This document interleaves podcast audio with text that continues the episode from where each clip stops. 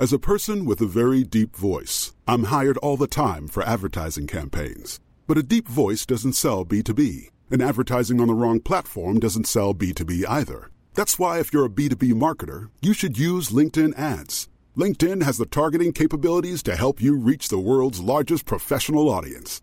That's right, over 70 million decision makers all in one place. All the big wigs, then medium wigs, also small wigs who are on the path to becoming big wigs. Okay, that's enough about wigs. LinkedIn ads allows you to focus on getting your B2B message to the right people. So, does that mean you should use ads on LinkedIn instead of hiring me, the man with the deepest voice in the world?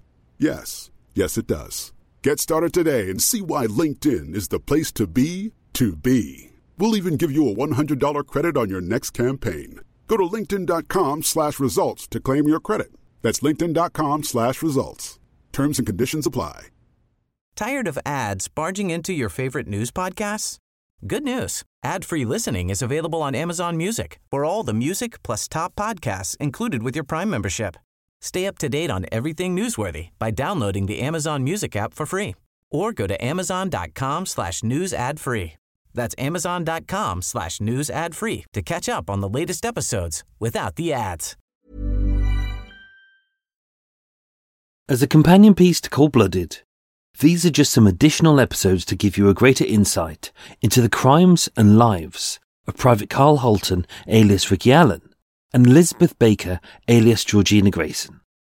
The regular episodes of Murder Mile return at the end of January, with possibly a little surprise in between. Until then, thank you, Merry Christmas, and Happy New Year. Okie dokie, folks. So, um, let's dive into the first of Elizabeth's statements. So, this is the first one. Uh, this is the one dated the 11th of October, 1944. Um, she made this statement at Hammersmith uh, Police Station, which is in F Division. Uh, and this is the first statement. Now, it's only one page long. It's a pretty quick one. This is the one before uh, Harry Kimberley turned around to her and said, you need to go back to the police station. You need to tell them th- the entire truth. So this is her first statement. So um, it says this is the statement of Elizabeth Marina Jones. Um, her name isn't Marina, it's Maud. Um, but there we go. Aged 18 of 311 King Street, Hammersmith. Who saith? I love that in poli- old police statements. You have to say, who saith? Whoever uses the word who saith. Um, she says, I'm married, but I do not live with my I am married, but I do not live with my husband. Uh, don't forget the start of the statements. They uh, they have to get you to kind of state who you are and what you're about and things like that. Uh, I'm married, but I do not live with my husband. I occupy a, a one-roomed flat at 113 King Street, Hammersmith, and I have been there for about four weeks. I am a striptease dancer, and the last engagements I, I had was in the Panama Club, Knightsbridge, and the Blue Lagoon Club in Carnaby Street, W1. That was five months ago, and I have not had any more engagements since. Last Tuesday evening, 3rd of October 1944, I was in a cafe, cafe on Broadway, Hammersmith. Uh, I do not know, know the name of it, and I was introduced to a man in an American officer's uniform who told me his name was Ricky Allen, although I have heard him called by another name, Karl. I left him and I arranged to meet him at 11:30 p.m. at Broadway Cinema. I met him and I uh, I met him and he had with him a big American army truck and I went with him for a ride around London. I left him around 3 3 a.m. and I went home. I gave him my name and address, and although I arranged to meet him at 3 p.m. on Wednesday, the 4th of October, I, he did not turn up.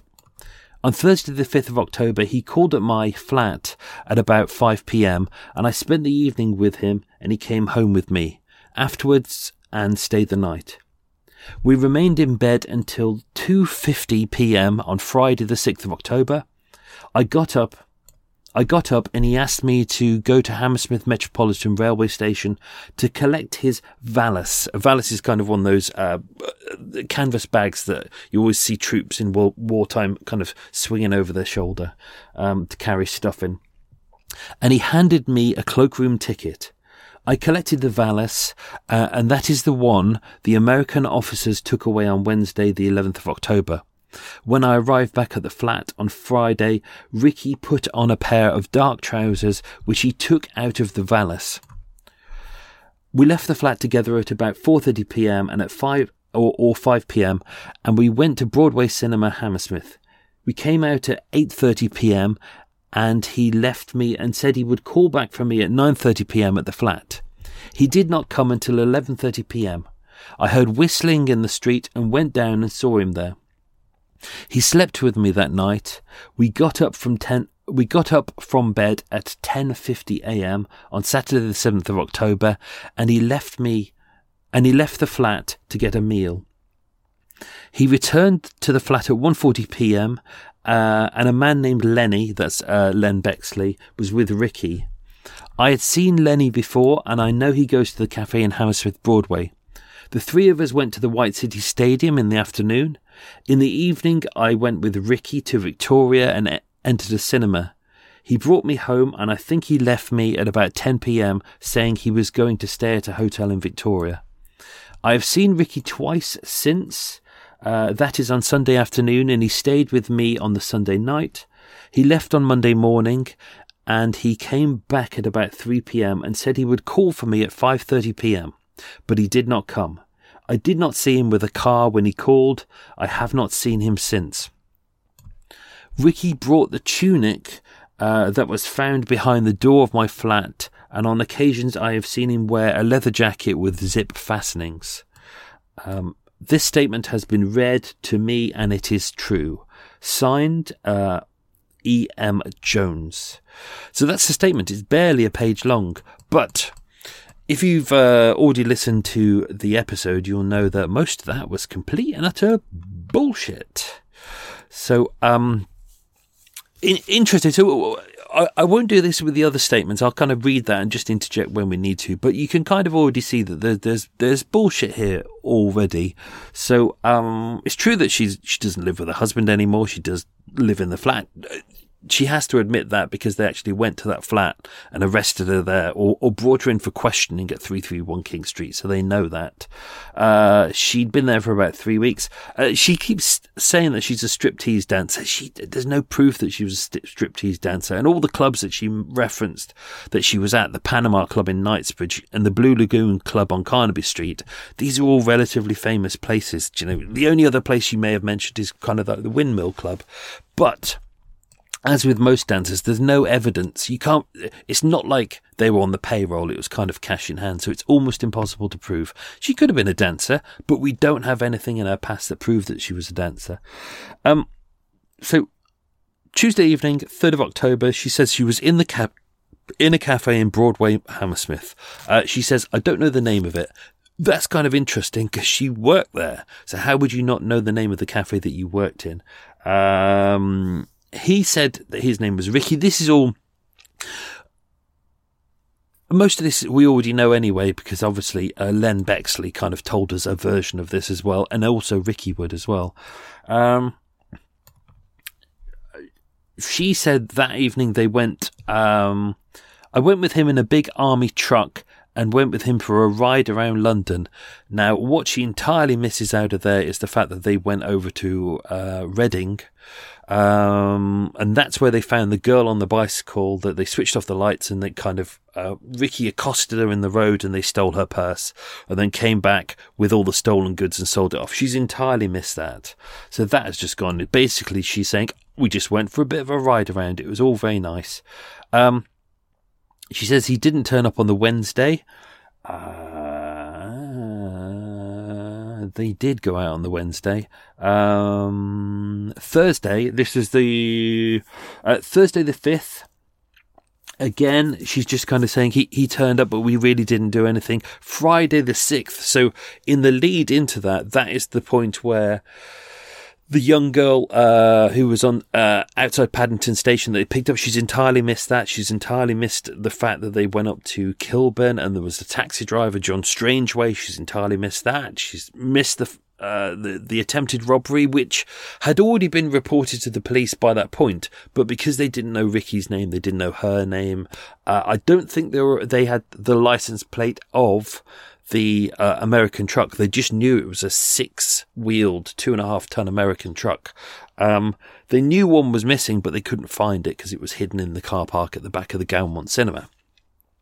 So um, she states in here about the the valise bag that was held at Hammersmith Metropolitan Railway Station. That is all true, but she has to admit that because they'd already they already had the valise bag itself. Uh, don't forget the trousers that she was meant to take to the cleaners, they'd already found them at her flat. Well, it's not really a flat; it's a room there, and they'd also also found the the leather jacket with the uh, the leather leather fastenings that was behind the door as well. Um, and the ticket to the valise bag, they'd already got that as well. That's all been proven. So all of the things that she's actually saying here has been proven. Um, with you can see a kind of a prevarication on here when the, she's talking about the timings for Friday the 6th of October and sat- to Saturday the 7th of October. There's a lot of kind of, oh, we were meeting up and we went to the cinema and we were, you know, went to Victoria and things like that, which parts of which is true, but entirely missing the point of the fact that they went out that night and they went hunting and they found George Heath and it's the murder of George Heath. All of that is entirely missing. Um, yeah, it's mostly waffle. So you, you you'll kind of see a real difference. After this, I'll put in part two. Um, I, I will warn you now. It's it's a it's a big old letter. It's uh yeah, it's a it's about eight pages long.